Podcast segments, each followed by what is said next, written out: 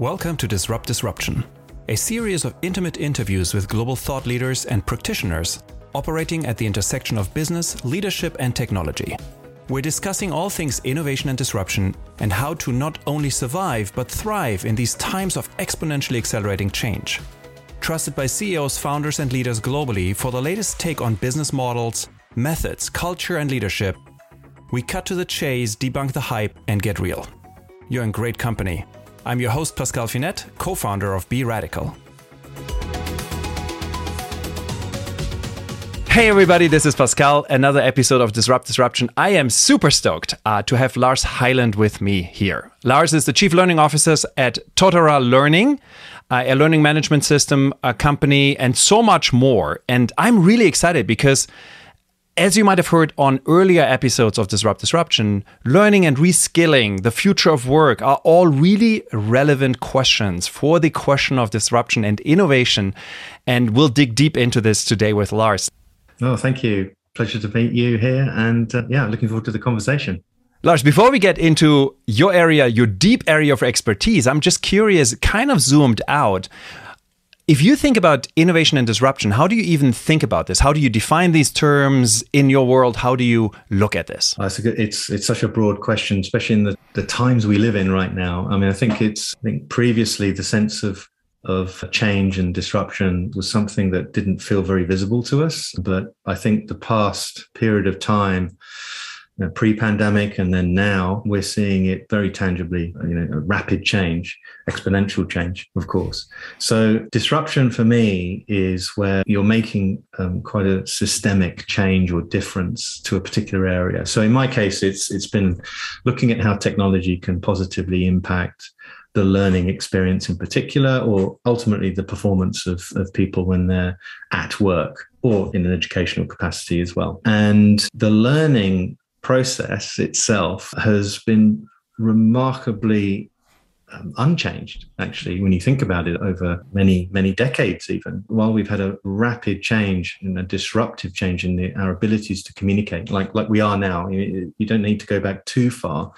mm. to, to a time where you know, video calling anyone anywhere in the world and doing that you know very very easily and for free was just not possible. Whereas how we learn and how we have structured that learning experience hasn't changed as much. So you can look into education patterns and how people sort of get together and, and, and that learning experience and how that then sets the standards really for how people then experience learning in the work. And there's a there's still a strong correlation and yet there's an awful lot of problems with it because it doesn't necessarily work as as well given that fresh context you know where you've got a whole variety of variables drivers to how people need to new learn new skills um, or new behaviors.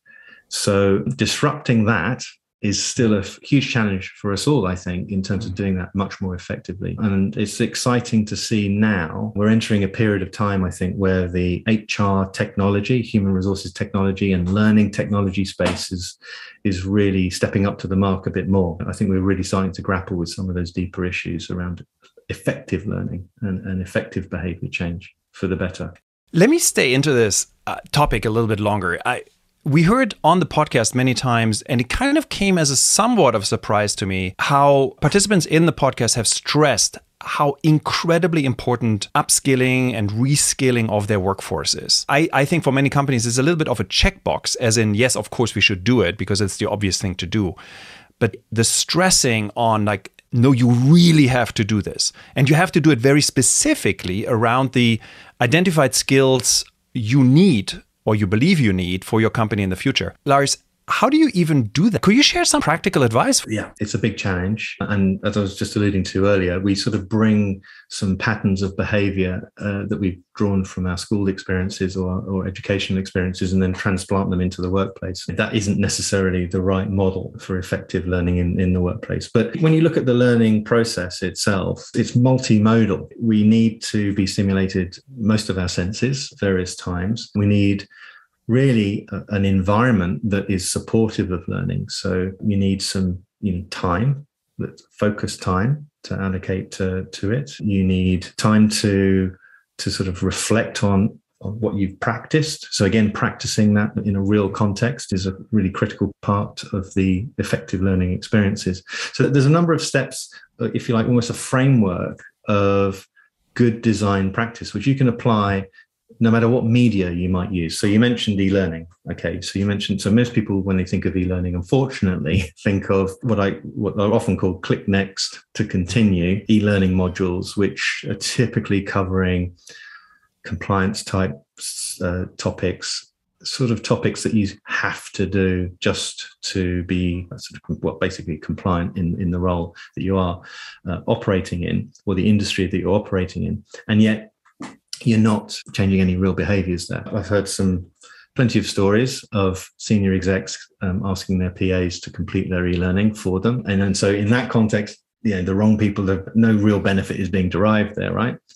So when you look at designing the learning to be effective, it needs to be embedded into your work practices. So much closer to the flow of what you're doing. That then means that the learning experience should be designed to be more blended and what I mean by that is, again, not just the different media. It does mean different media. So it can be video, it can be interactive pieces, it can be reading, it can be meeting people, having conversations. And it should be all of those things mixed together. That's what I mean by blended and, and structured in a way that has a formal backbone to it that gives people direction so the directed learning component and then there's self-directed learning. So you, are self-motivated you have access to resources that are available to you that are relevant at the right time and place that you need them. So it's contextualized. So the skill really is in designing that. And it, it sounds complicated. I may have made it sound complicated. It doesn't have to be. It, it just needs to bear in mind that there's a framework. And, and i can you know share share in some links uh, uh, around the podcast uh,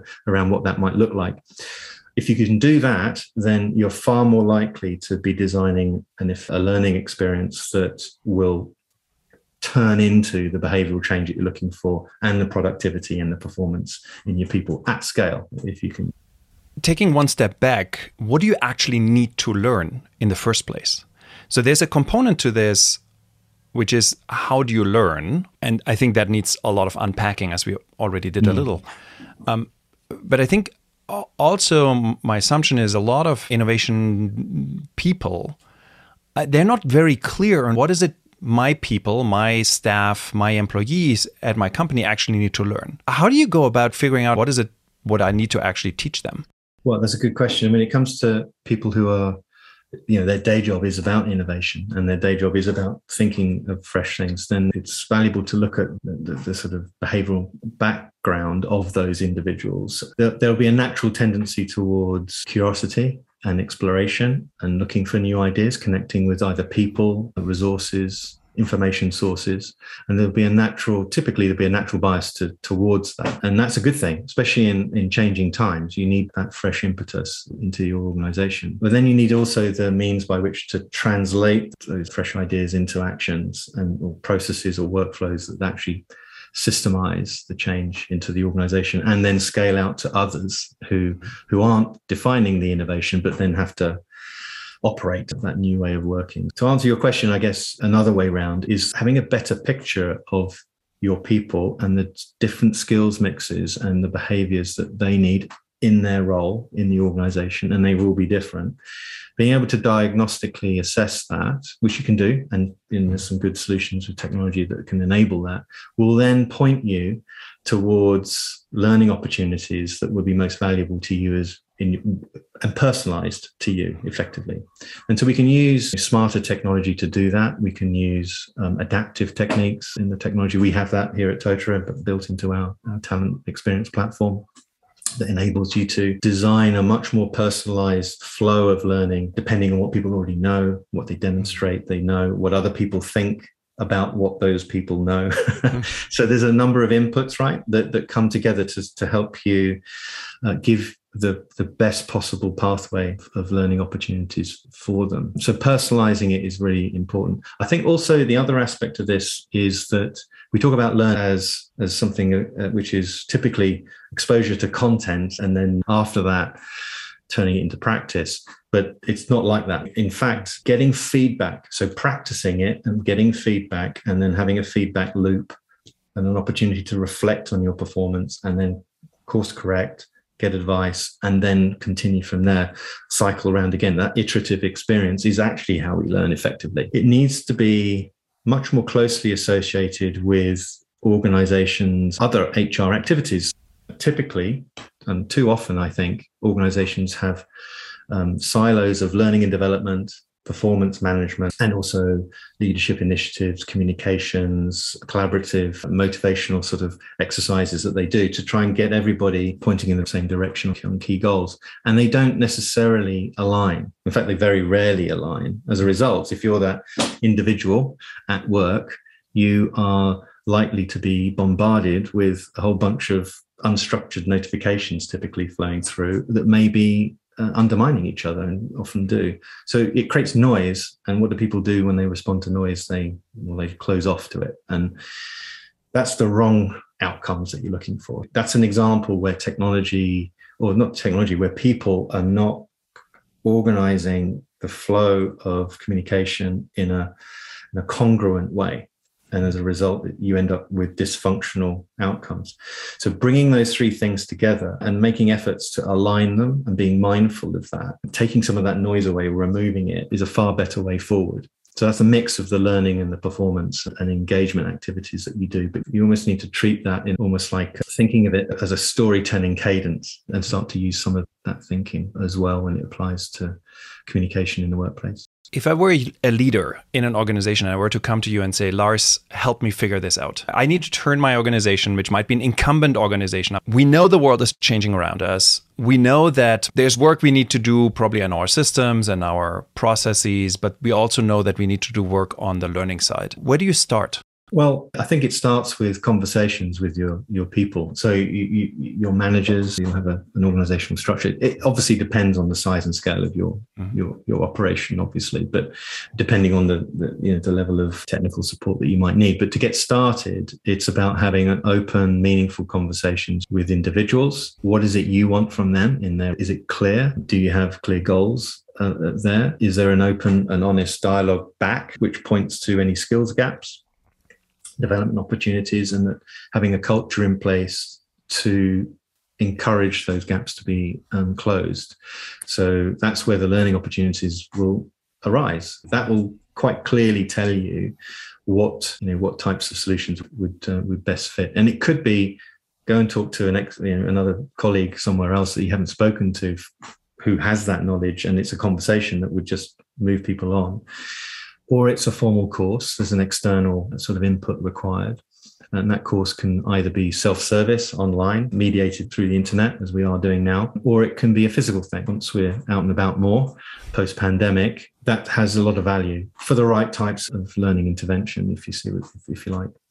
So it's a, again, I come back to what I said earlier. It's, it's, a blend of things, and it could be little small things, little micro pieces interspersed with some larger, more directed pieces. But it starts with a conversation with each individual, and being able to then map that into quickly. And this is where the technology can help to map that quickly into a series of learning activities that you would then undertake over a period of time and then it comes back to a conversation again to see how you've done and how you've progressed and what changes you've made. Because that creates the the motivational cadence to work through that learning effectively and, and to start seeing the real differences in the everyday work performance. You're the benefit of working with you know many clients across industries across sectors. I'm curious is there a set of skills insights knowledge you find is common as in we need to upskill our people to do the following things. If I look at this from a company's perspective, is there a common set of future proofing skills you find? Absolutely. Well, I would point to quite an important report from the, the World Economic Forum that was published back in October 2020, and that put out a, a, a clarion call saying we you know we have a real skills chasm coming ahead of us in the next decade. Um, they estimate around a, a, billion people. It's probably more then that will need to change the skills mix that they currently have if they're going to stay relevant in the workplace. Because that's, so that's quite dramatic. What are those skills? Well, they list 10. They list 10 individual skills, but they're categorized and biased towards better understanding of using technology smartly. So, and I mean that differently to operating simple to use apps or apps that are designed to make it very easy for you to operate. But a better understanding of data, how to apply that as well. There's a more sophisticated level of technology skill that's required by everyone. And that's not just in, in the obvious sort of job roles that you'd expect. Everyone needs to be smarter about their understanding of manipulating data, consuming content, and operating what will be, and working alongside technologies that are smart in their own right. So I think that's a key part of it. The other major category is in interpersonal communication and, and talking with others. And that in its own right increasingly important because it's going to be making up a bigger proportion of the overall day job. You know, being able to communicate effectively, think creatively as well.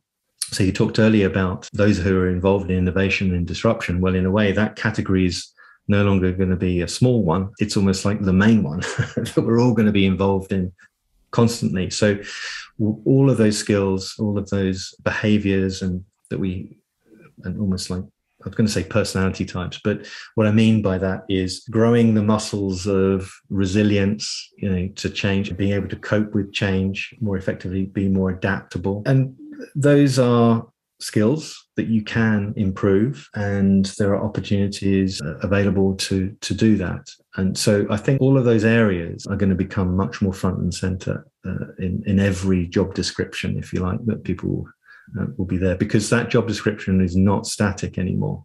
Mm. I think that's the critical point here is whatever you're doing now, 12 months later, it's unlikely you'll be doing the same thing. It could even be six months, give it another five years. So things are moving at pace.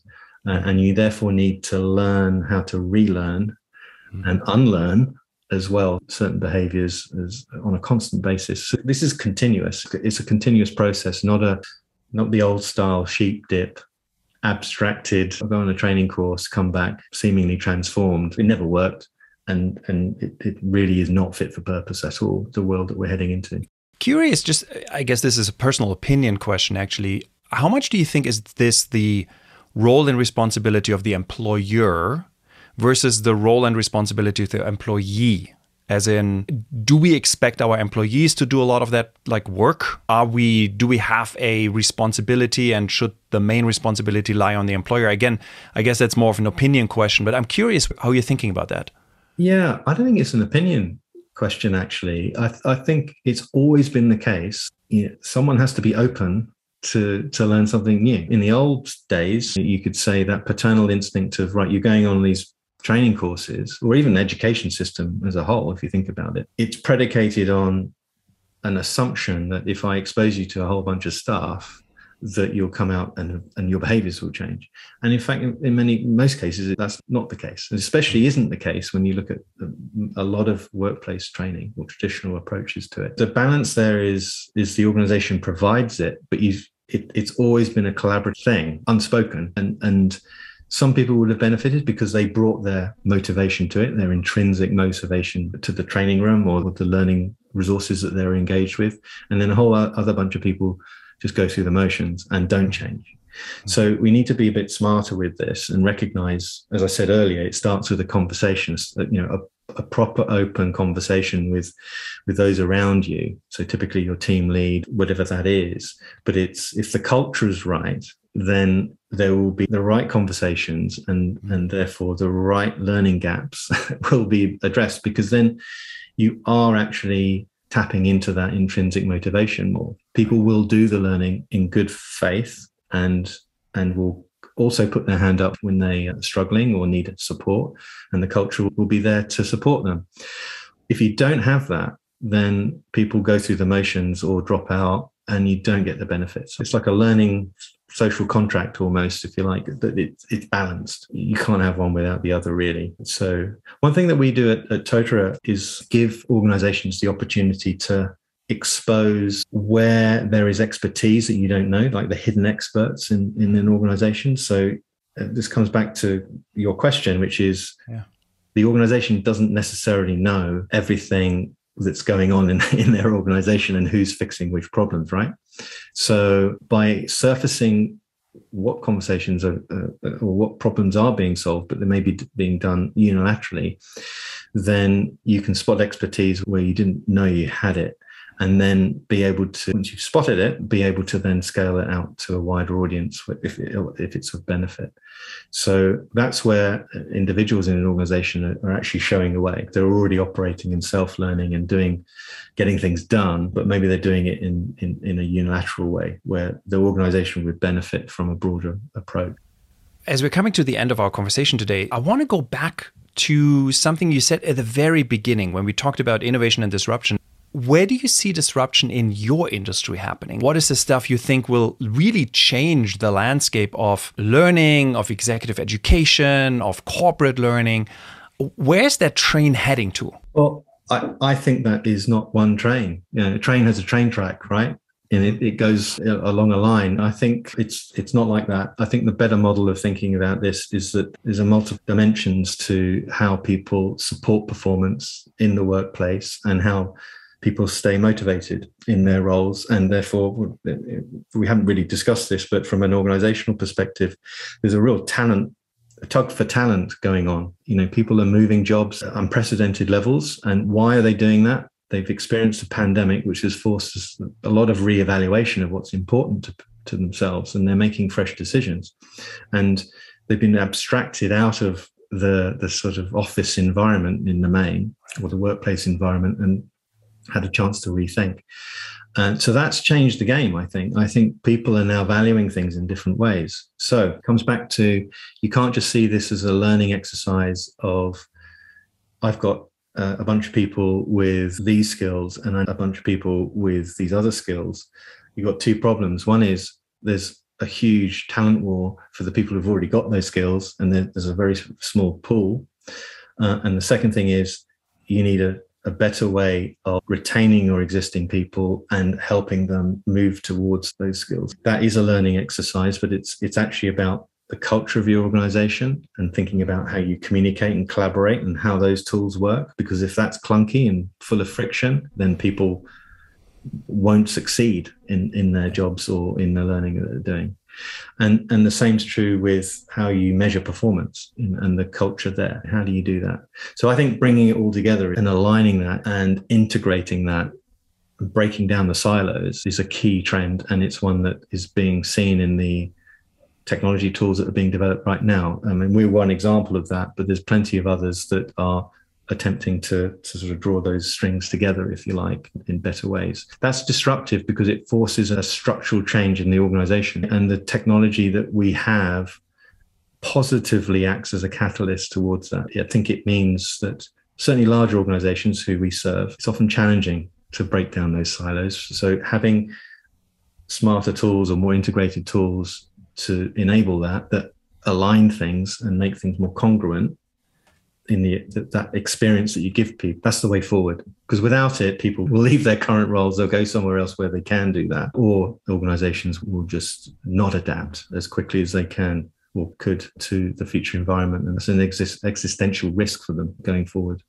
So yeah interesting times. Interesting times for sure. Let me ask one last question because there's something which just came up for me which is what i'm hearing is it sounds to me that you're also um, advocating for essentially a, a, rethinking of the role of the people department, the HR department, yes. which sounds it's much it needs to be much more integrated into the overall organization. Absolutely, I, I think historically the HR department has been seen as non-strategic historically. Right now, especially in the pandemic itself, has helped this. I think, I hope, to put the people agenda, people strategy much more at the heart of what an organization is really about. And if you think about what are all the broader trends out there in terms of technology change, climate change, I mean, all of these things that we're, we're needing to grapple with, it, being able to respond to that change effectively requires an investment in those people um, at the heart. You need to innovate faster, you need to adapt better to unexpected circumstances.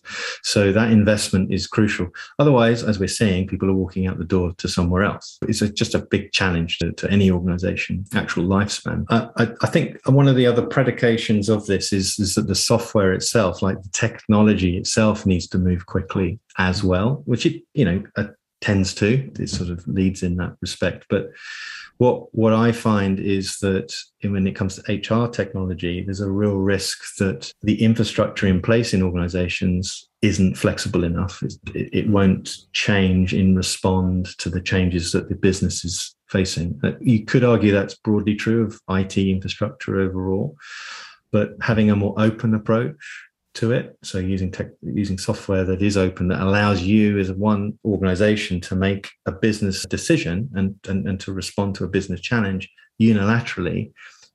If you have an open source technology stack, that's sustainable one, then you can do that. It's much harder to do if you're locked into a say proprietary platform and you as an organization are not their priority. you're, you're, in, you're, it doesn't matter what size you are, you, you, can face that fact. I think there's a rebalancing there as well, a recognition that a more open approach to the tools that you're using, the software you're using, helps you respond better to unexpected change in ways that will give you more control, not not the software vendor. And that's something we support that's exactly what we're we're here to do for the HR community in particular. Lars, this has been an absolutely amazing conversation. I love that we could, got a chance to dig deep into this particular topic around learning, tap into your expertise on what is relevant, what is important, how do we actually tackle learning, where do we start, what do we need to think about.